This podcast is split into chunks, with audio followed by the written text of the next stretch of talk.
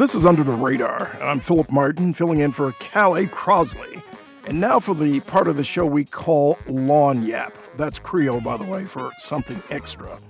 When Massachusetts legalized marijuana back in 2016, it included a mandate into the law enforcing the industry to offer opportunities to communities disproportionately affected by the war on drugs and consistent over policing for cannabis. Now, in doing this, Massachusetts became the first state to write social equity for the marijuana industry into law. The state also created the Cannabis Control Commission, or the CCC, to help those who were eligible to open a dispensary. There were two programs new dispensary owners could go through one, the Economic Empowerment Program, and the Social Equity Program. But over the years since these programs were introduced, it has proven difficult to be approved by the CCC for distribution license. More recently, state officials announced the creation of the Cannabis Social Equity Advisory Board. That's a committee tasked with deciding how the state will disperse money to cannabis entrepreneurs. But has the industry actually become more equitable? And how? How have these moves toward a more inclusive cannabis industry worked or failed? We're going to ask that question to our guests. Joining me right here in studio, Tito Jackson, former Boston City Councilor and CEO of Apex. That's the first full service cannabis retailer in Boston. And we're also joined remotely by Dru Ledbetter, the CEO of Flower Xpress, a recreational cannabis delivery company, and the owner and CEO of Zeb Boutique, a cannabis retail dispensary. Tito, Dru, welcome. Thank you for having me. Thank you for having me. I got to tell you, it feels pretty amazing to talk about this in in, a, in the most normal of uh, of terms. Something that before 2016 was so anathema uh, to certainly uh, U.S. lawmakers and to much of the public. Um, let's start with uh, with you, Tito. The notion of inclusiveness and where we are now, now the normalization of cannabis. How does it feel for you, first of all, to be uh, someone in, engaged in this industry? It is amazing. Um, there are a, a, million more reasons why getting a license and actually opening your door shouldn't happen that actually happens and dru dru knows what i'm talking about. And so the fact that we are uh, the first seven story full service cannabis dispensary edible factory, and we also purchased a liquor license. So we actually have a roof deck bar and lounge all in the same space. So that that actually has not happened in any other part of the country. And then we also the first black-owned uh, dispensary downtown. And and so Apex Noir brought all of those things together. We currently have 15 uh, employees, um, and 80% of them are BIPOC. And we actually um, worked on uh, getting people who had a CORI. So if, if you had made a mistake, you can still work for us. So about 20% of our employees um, are uh, folks who have CORIs. And so a, a, criminal record. A criminal record, yes. And so what this is about for me is really an extension of what I did on the city council, providing people with decent jobs. Uh, giving people uh, opportunities around housing and giving people to uh, the opportunity to lift them up. And overarching this, what Dru and I are trying to do is build wealth um, and make sure that that eight dollar net, uh, median net worth um, that the folks over at the Boston Fed, the people who print the money, um, those, those folks actually uh, told us about that we're actually able to increase that um, and really cross uh, that chasm and the divide. Now, Dru, uh, Tito said you know exactly what he's talking about. What talk about your own experience and why you um, agree or disagree with Tito. I absolutely agree. We have a lot of these conversations. We might have had one of these last night. Um, essentially, this process is um, it sets a lot of people up for failure. Um, you have to have some site control, and that is hard in itself. And you have to have site control while you're going through licensing. And it's really hard for most people to be able to pay their own rent, never mind somebody else's rent on a vacant property while they endure a year or more process of licensing.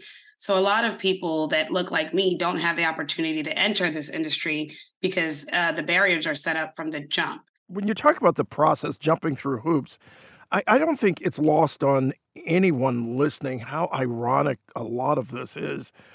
given how people were penalized, particularly people of color, uh, for possession of cannabis um, prior to 2016, uh, you seem to suggest that there's still some type of punitiveness uh, attached even to uh, this industry uh, for people of color in the aftermath of its legalization. Can you elaborate on, on that, Dru? Absolutely. So, one of the things that the law has written in is that if you have a violent offense, you're not suitable for licensure. And most people in my community that were distributing or possessing marijuana typically needed to protect themselves from the community and, and carried weapons. So if you have a cannabis offense, you typically have a gun offense, which is considered a violent charge. And now you are uh, ineligible to participate in this industry to begin with. So the industry that's competing with the legacy, which is what we call the former black market, is uh, the underground. That we're we're competing with legacy um, because we're not allowing legacy to enter the legal industry, and it's it's truly ironic that people that were distributing before are unable to actually enter the legal market. And we did not create a pathway for the legacy market to enter into the legal industry. We just handed it over to people that had no knowledge of the plant.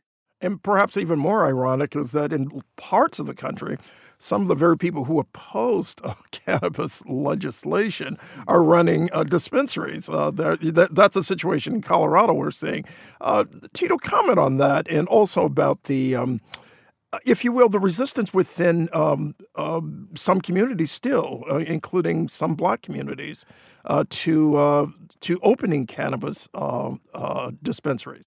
I believe that any person who has a marijuana offense currently or in the past, um, that should be wiped from wiped from their record because there are companies who are operating in the state of Massachusetts who are making hundreds of millions of dollars, and I guarantee you, none of the people currently locked up sold anywhere near as much as some of the companies who Dru and I uh, speak to about uh, potentially purchasing product or, or the like. And and the kind of second part of your, your question relative to um, the acceptance. So it's really interesting. So a couple years ago, I, I got invited um, by an organization of seniors to come speak to them we had a conversation with with elders and I, I had I said, Hey, can you raise your hand if you agree with this? And only about 60% of people raised their hand. This is like in 19, 2019. So three years after. And so we had a real good conversation about the fact that that that ship had sailed. So it was it was solidly in law. They were open. And the question I, I posed to them is uh, one, how many of you, as, as Dru just noted, had a, um, a, family member who was involved in a criminal justice system based on drugs or, or something like that? And almost all of them raised their hand. So I said, well, hey, who do you want? The real question is, who do you want to own these? Do you want someone from Colorado? Do Washington State? Um, or or Oregon, or do you want someone from the neighborhood who's going to actually hire folks in the community, who's going to purchase from folks in the community? When I did my build out, I used a, a, a black builder to do to do my build out. Um, the people clean my building, and so there's all of these other components that we kind of think of um, in this space. That was my next question. You just answered it, uh, and again, part of the thrust. Uh, Tito Dru is uh, towards social equity, uh, and it had to be built into the program. Now, listen to Ava uh, Concepcion uh, speak about a new law for the industry that has to do with social equity. She's, by the way, one of the five commissioners on the Cannabis Control Commission who helped the um, who helped the state create the social equity program. We have this new law that has been enacted, um, it's Chapter 180, and within that law is increased oversight. So now the commission has oversight over those municipalities to make sure that equity is being combed in to the process. Okay, so equity combed into the process. Uh, two percent uh, con- uh, control at this point is equity being homed into the process, Tito. Um, so so understand there are models, and this is the reason why I think this is important, and I, and I really look forward to the Cannabis Control Commission um, really walking in their power here. They now have the right to say to cities and towns, "Hey, we can actually kick in a little bit more tax money if you're doing the right thing, or we can withhold some. Um, so I think that the the uh, com- commission has an opportunity here. So there are cities like Boston, right, that uh, 52 licenses, that's the floor. There has to at least be 52. What they said is 26 will go to equity. Now, that is a good that's a good thing. In Cambridge, they've actually withheld uh, li- licensure for other uh, for businesses other than equity. Uh, but there are a lot of places where equity does not play in at all. And so, what look a couple pieces that cities and towns could could do. One, look at equity as one of the many things that you're actually looking at. We're not saying it's the only thing, but look at it as a factor um, in in the mix. That's an important um, component.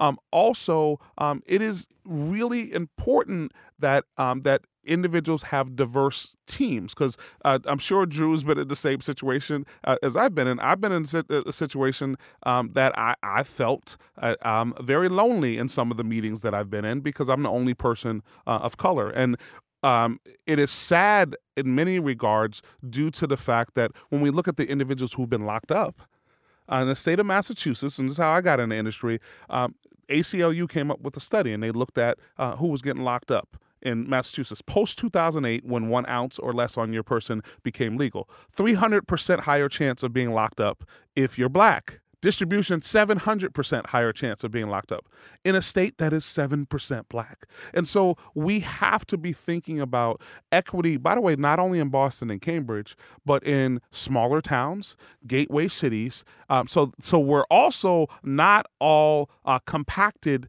and competing only with each other in uh, the major cities and towns. And I think that's another critical component. Well, Dru, I guess the question then, uh, given the, the, challenges still uh, that you're dealing with within this industry, is the institutionalization, if you will, of social social equity enough? Uh, does something else else has to happen on the community level uh, outside of the uh, the dictates, if you will, of the Cannabis Control Commission? Absolutely. Um, education has to happen and i think a lot of uh, operators have take, taken it upon themselves to educate the community. I'm actually i was born in caracas venezuela so i came to the united states in the 90s early 90s and i was a dare program child. So my parents were programmed to think that cannabis and, and drugs are bad. And I, I even won a poster contest in the fifth grade like take the world away from drugs right? And and now i had to go back and try to educate my own mother who's a pastor and my own community uh, of elders and say this is a plant and this plant heals people and and this is how i entered the industry. And i think it's really important that we really destigmatize the plant and remove all the stigma that's associated with it. We look at it as medicine. Pfizer is investing everybody's investing into this plant and research because it is medicine. And now they have the the, the ability to do this so why is our community still looking at it as a bad thing? And it's really because of the story that the media has told. So I I work really really hard on having conversations that are thoughtful and meaningful with my immigrant community and saying, "Hey, that DARE program was a scam. This is a plant; it can help heal." Um, so I think one of the things that we need to do as a community, as a state, is really educate. And the same way we campaigned to the war on drugs and we campaign to make this a bad thing, we need to campaign to make it a good thing again. Um, but the other component, uh, Philip and Dru, that we need to make sure that we're talking about is access to capital. So understand, we can't go down the street to the bank and say, "Hey, you know what? Um, I, am opening a cannabis company." So one, we obviously know that there are disparities in in, in um, access to capital regularly never mind for something that is federally illegal. And so the other component here is how do we access capital? Um, and we're, and what we're talking about, the typical store. So we're not talking about a, a cultivation facility or the like. Is a at least a million bucks, right? To open it. And a lot of it is, as Dru noted, you have to identify a building you have to find a landlord who doesn't have a loan that is FDIC insured, right? So that's oftentimes they don't have a loan on the building. So that's a subset of a subset of folks. And then you have to convince them to keep it off of the market while you go through permitting right? So there's a lot, a lot of machinations that actually a lot have of, a lot of challenges, right? And um, and so they they want their rent on on a monthly basis. So you you have that identification. Then you have your lawyers, you have your consultants, because this is a highly regulated industry, and so you're you're to the tune of one one million or one point five million to get the doors open. And as we noted, the median net worth of a black family in Boston is eight dollars. So one of the things that has come up um, is now there is a social equity fund at the state uh, where about 15% of the aggregate uh, tax dollars will then be redistributed um, to uh, businesses. So that is going to be a really critical component. We know that that uh, organization has now been um, been put together, and we really look forward to the organization uh, pushing funds out and making sure that they don't forget people like Dru and I. You know, one observation is that in many ways we seem to be at the beginning of something that's so different. Uh, when you think about even psychedelics now are being becoming becoming more acceptable across the board. You have pharmaceuticals now focused on uh, how to make profit from things uh, heretofore were considered anathema uh, to to the to the American people, to the general public.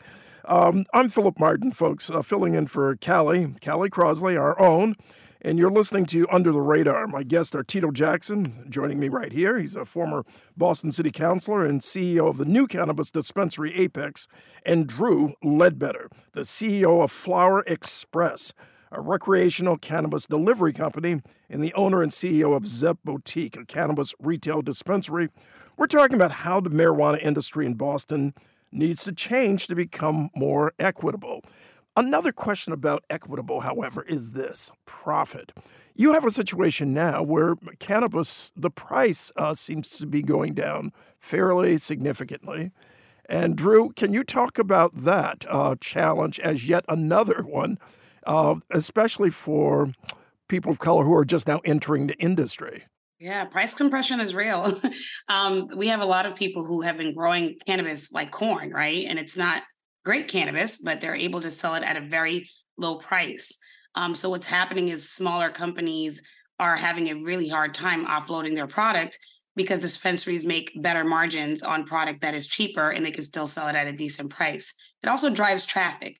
So I think that what is happening in the industry with the collapse of the price of flower it's due to um, saturation in the market. We had a lot of big out of state companies build these huge facilities and put out a lot of flower. And the licensing process has not allowed a lot of retail and distribution dispensaries to open up in time to actually absorb some of that. So what's happening is people are failing. And most of the people that are failing look like me, sound like me. Um, there's a lot of companies and, and dispensaries shutting their doors, and it's causing a little bit of chaos. I'm still in licensing, so I'm kind of watching it from the background. I know Tito definitely is uh, feeling the pressure of getting phone calls 10, 15 times an hour uh, for people trying to get products on, on their dispensary shelves.